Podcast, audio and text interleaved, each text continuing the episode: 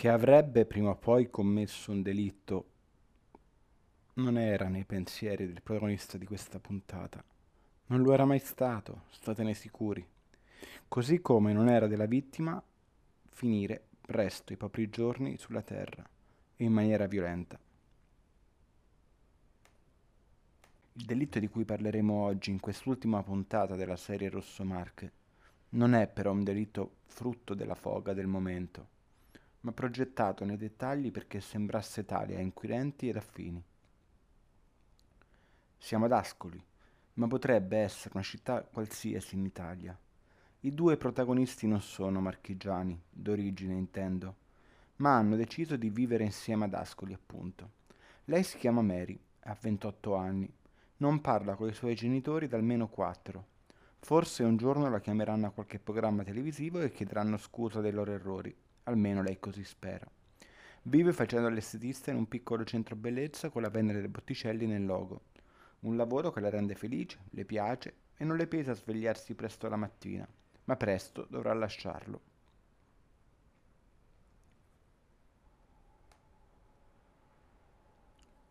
Lui si chiama Gianni, ha 24 anni, è il del Duca, lo stadio di Ascoli, è la sua casa, adottiva si intende. Ogni domenica con la maglia bianconera sudata all'inverosimile si guadagna lo stipendio e tutti quegli extra che forse farebbe bene a togliersi. È un discreto giocatore, forse non riuscirà a diventare famoso ed avere una figurina interna nell'album Panini, ma appenderà le scarpette al chiodo e diventerà allenatore in provincia o opinionista in trasmissioni locali dove si litiga molto e volentieri per fare audience. Gianni Lander non avrà tempo per diventare allenatore e concretizzare il suo futuro. Nessuna figurina ambita da giovani collezionisti niente gettoni di presenza e nessuna possibilità di sfruttare economicamente la sua esperienza, maturata nei campi meno di lustro. Il 4 febbraio 2020, a poche settimane dal lockdown nazionale che avrebbe scosso il mondo, viene trovato morto negli spogliatoi dello stadio.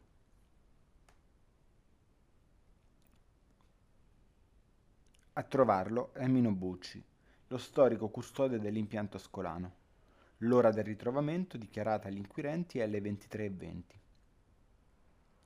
Il primo febbraio i bianconeri sono tornati vincitori dal Picchi di Livorno per 3-0 e, vi anticipo, finirà 2-2 la gara interna del 7 febbraio con la Juve Stabia.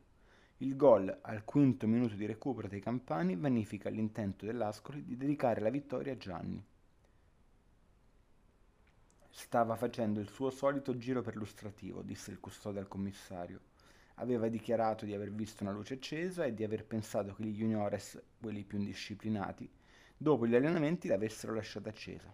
Delle volte è capitato, ha raccontato Bucci, che non avessero spento tutto prima di andarsene. Anzi, due volte aveva pure beccato uno di quelli con la ragazza del momento. Sono entrato nei dettagli, riportandovi questa parte dell'interrogatorio di Bucci, per farvi entrare in contatto con questo personaggio, beniamino della tifoseria e della città tutta. Baffi lunghi da messicano, ormai bianchi e pochi capelli. Subito, per la simpatia che tutti hanno nei suoi confronti, viene escluso dalla lista dei sospettati. A casa di Mary ci va la polizia, la trova sul divano a guardare la sua serie preferita, ridere delle battute e ignara della sorte di Gianni. Viene portata in commissariato ed interrogata per buona parte della notte, ma nulla di interessante emerge. Al termine della chiacchierata gli inquirenti le credono. Forse non c'entra niente davvero con la morte di Gianni. Due sospettati non sono sospettati.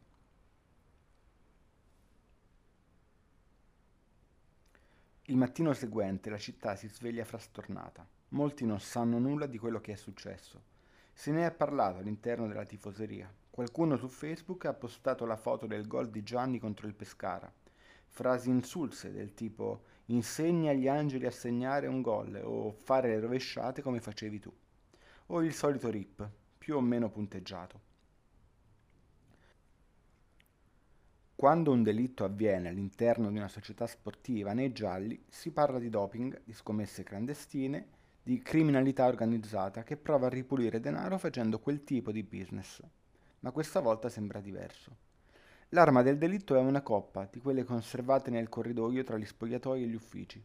Una di poco pregio, se vogliamo dirla tutta, di un torneo provinciale degli anni Ottanta che nessuno si sarebbe ricordato.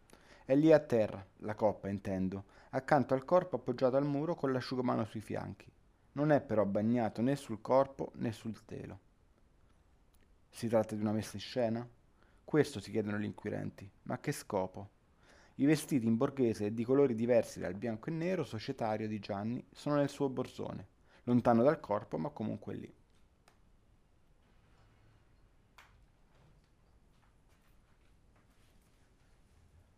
La situazione è davvero strana e di difficile soluzione. Di certo 24 juniores non possono non aver fatto caso di un giocatore della prima squadra senza più respiro appoggiato al muro. Se il borsone era invece lì non è dato saperlo. Quindi, dopo l'uscita dal locale di tutti i ragazzi, qualcuno ha messo lì il cadavere di Gianni che si era allenato al tramonto. Oppure, se era ancora vivo, cosa ha fatto Gianni al termine dei suoi allenamenti? 19.30 circa fino all'ora del ritrovamento 23.20? È rimasto al centro sportivo oppure è stato ucciso altrove e dal centro sportivo è stato solo fatto ritrovare per chissà quale motivo? Ipotesi difficile, visto che l'arma del delitto si trovava lì, a meno che, come dicevamo in partenza di questo podcast, forse tutta questa è una messa in scena, studiata a tavolino, coppa compresa. Le domande che si pongono quelli della scientifica sono più o meno queste. Stavolta, per disgrazia, il nostro Narciso De Luca si trova sul luogo del delitto a poche ore del rinvenimento. Subito parla con Mino, ma nulla cattura la sua attenzione. Eppure qualcosa ci deve essere, qualcosa deve essere sfuggito. Quel posto, per chi lo frequenta, è una famiglia. Non può essere che avvenga qualcosa lì. Sono tutti amici, si conoscono da anni e si frequentano anche fuori dal campo. C'è Maria Elena che gestisce il grande bar, che è una mamma per tutti e fa delle olive che Dio solo sa quanto sono buone. Le fa assaggiare a Narciso appena uscite dalla friggitrice. C'è Davide, il supervisore della linea verde, che lo trovi a qualsiasi ora a bordo campo con un giornale in mano perché sa che le giovanili sono la ricchezza di una piccola squadra. Anche quando si stava su palcoscenici importanti, questi personaggi caratteristici c'erano e questo ha contribuito sicuramente ai risultati. Mettiamo caso, dal mercato arriva un giocatore greco che non parla nemmeno la lingua. Immaginate come possa essere spaesato a 20 anni in un'altra nazione. Trovare una famiglia ad accoglierlo può essere sicuramente un vantaggio. Questa accoglienza aveva colpito anche Gianni, e Mary di conseguenza, che tra due settimane sarebbe andata a lavorare proprio nel bar del Del Duca. La società bianconera, con un comunicato, ha subito fatto le condoglianze ai genitori e alla fidanzata di Gianni e sottolineato come Mary, che sembrerebbe anche avere un figlio in arrivo, farà parte della famiglia bianconera. Ad Ascoli non si parla di altro. Il Covid non ha ancora monopolizzato gli argomenti nei telegiornali e nelle piazze, ma presto sarà così. Manca qualcosa, ma cosa? Difficile dirlo anche per un narratore onnisciente come me, o meglio, è difficile svelare le carte poco a poco e farvi arrivare alla soluzione prima che essa venga da me dichiarata. Sembrerebbe, racconta Mary agli inquirenti, che l'unico con cui Gianni non avesse un buon rapporto tra i 23 tesserati della compagine marchigiana era Javier, il sudamericano, arrivato a luglio per tenere le redini del centrocampo. Ecco un sospettato che forse rimarrà tale. Certo, da qui a diventare sospettato ce ne passa, ma in mancanza di altro la polizia cerca di indagare il motivo dello screzio. Nella chiacchierata con Narciso, il centrale minimizza la cosa, parla di normali screzi di gioco e sicuramente non è lui a comandare allenatore chi schierare.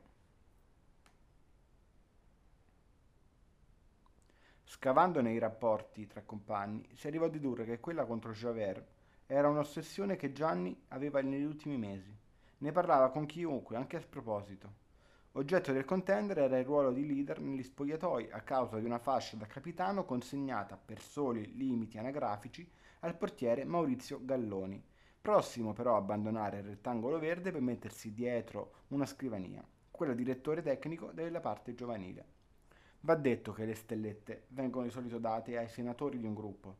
Chi ha studiato un po' di sociologia o scienze dello sport dovrebbe saperlo ma i due caratteri erano troppo forti per non fare scintille e, logico anche questo, non si può promettere una sola cosa a due persone Le scintille diventeranno fiamme. A settembre la battaglia si sarebbe dovuta consumare, oppure la società l'avrebbe evitata vendendo uno dei due, nonostante l'importanza tecnica dello scacchiere dell'allenatore. Non si può parlare di cose che non si sono svolte e, cari ascoltatori, sapete bene il motivo. Dunque lasciamo questa domanda senza risposta. Può essere questo il movente? Sì che può. E come se può? Specie se uno si chiama Javier Bunti e uno Gianni Lender. Anche negli allenamenti la tensione tra i due è evidente. Spesso giocano le amichevoli con i fratini dello stesso colore, ma non basta evitare gli scontri o le lamentele per un cross piazzato male o per un calcio d'angolo tirato senza troppa voglia. Due settimane fa un fallo pesante, quando non c'era bisogno durante le prove tattiche, ha costretto Javier a saltare la gara di coppa a cui teneva tanto. Sono arrivati alle mani almeno due volte e sono stati i compagni a fermarli. Questo raccontano Narciso De Luca ai giocatori.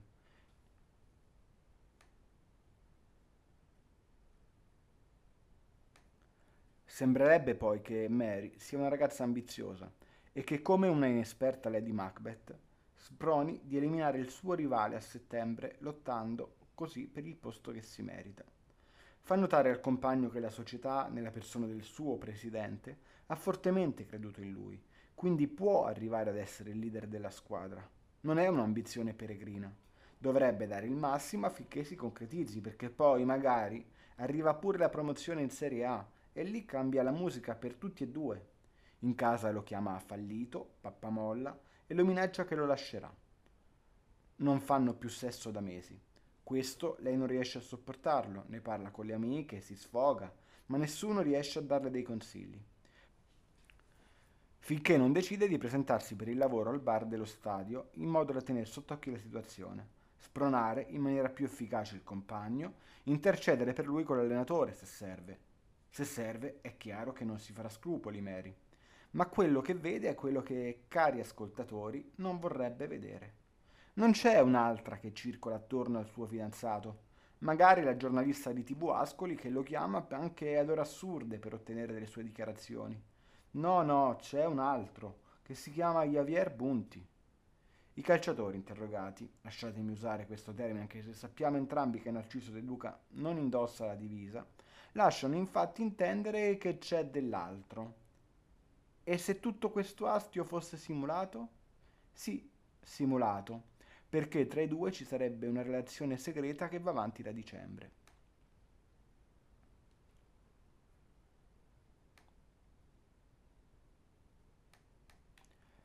L'omosessualità nel calcio è ancora un tabù e c'è Mary dentro le mura domestiche che ha una presenza davvero pesante. Gianni non ha la forza di lasciarla, di vivere la sua sessualità tranquillamente, con Javert o con qualcun altro, ma il 4 febbraio ha deciso.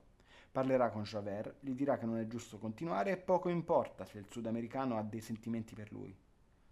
Vi ricorderete che nel giro di pochi metri nella stessa ora abbiamo anche Mary. Chi è stato secondo voi? Javier o Mary? Durante gli allenamenti degli juniores Gianni si incontra con Javier. Hanno il loro ultimo rapporto. Anche Gianni sa che è l'ultimo, ma ci tiene. Al termine, mentre Javier fa la doccia, gli parla. Javier è una furia. Lui ha davvero dei sentimenti per quel ragazzo, solo che non può esporsi alla luce del sole. Attacca il suo compagno che dovrebbe viversi la sua sessualità fregandosi dei giudizi degli altri, lasciare Mary. Detto da lui che non ci riesce, ma tant'è. Javier si veste in fretta e se ne va per tornare regolarmente di sera. Mary entra negli spogliatoi, dice al fidanzato di aver visto tutto, che è schifata di lui, di come l'ha trattata. Avesse sentito quello che ha detto. Prende un asciugamano, sbatte la testa del ragazzo contro una colonna e spinge con forza, con rabbia, piangendo. Poi con una coppa a caso, presa dalla vetrina, prepara la scena al meglio. La colpa? Aver disatteso le sue aspettative. Beh, scusa Mary.